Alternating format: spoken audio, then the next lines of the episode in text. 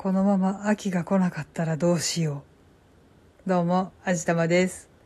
いやまあ、そんなことはないっていうのはよくわかってるんですけど、もう9月も下旬に差し掛かろうというのに、というかもうそろそろお彼岸だっていうのに、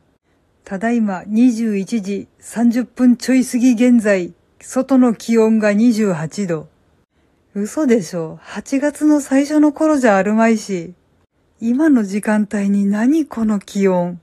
もうね、実際のところ私も体調不良でとても弱っている感じなんですけど、ちょっと自分のことよりもっと心配なのが、近所の建設現場のガードマンのおじさんです。もう2年越しぐらいですっかり顔見知りなんですけど、先日熱中症で倒れて緊急搬送されちゃったんですけど、それ以来ずーっと具合悪そうにされてるんですよね。足元に水筒が置いてあるのが見えるので、多分あれからこまめに水分補給はされているんだと思うんですけど、それでも明らかに元気がないように見えるんですよ。まあ私の感覚なんて当てにならないなぁとは思ってるんですけど、なんだろう、なんて言うんだろう、明らかにまとってる空気が違うっていうか、あんまり正気を感じられないっていうか、絶対また倒れるんじゃないかと思ってもうハラハラヒヤヒヤしながらそっと見てるんですけど、今年の暑さって本当に異常ですよね。とりあえず他にも高所作業の方たちとかもたくさんいらっしゃるわけだし、ふらついてあそこから落ちたりなんかしたら本当にシャレにならないことになるし、いろんな意味で早く涼しくならないかなーって願っています。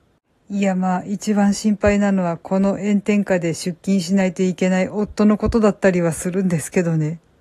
とにかくまあ結論としてはその時期のその時期らしい気温であってほしいなーって思います。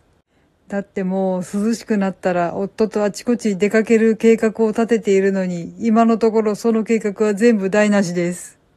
それでも太陽は責任取ってくれないし、この悲しみをどうすればいいのっていう叫びはとりあえずここに置いておくことにします。まあそんな冗談はさておき、この夏本当に熱中症とかいろんな理由で亡くなる方が多かったみたいなんで、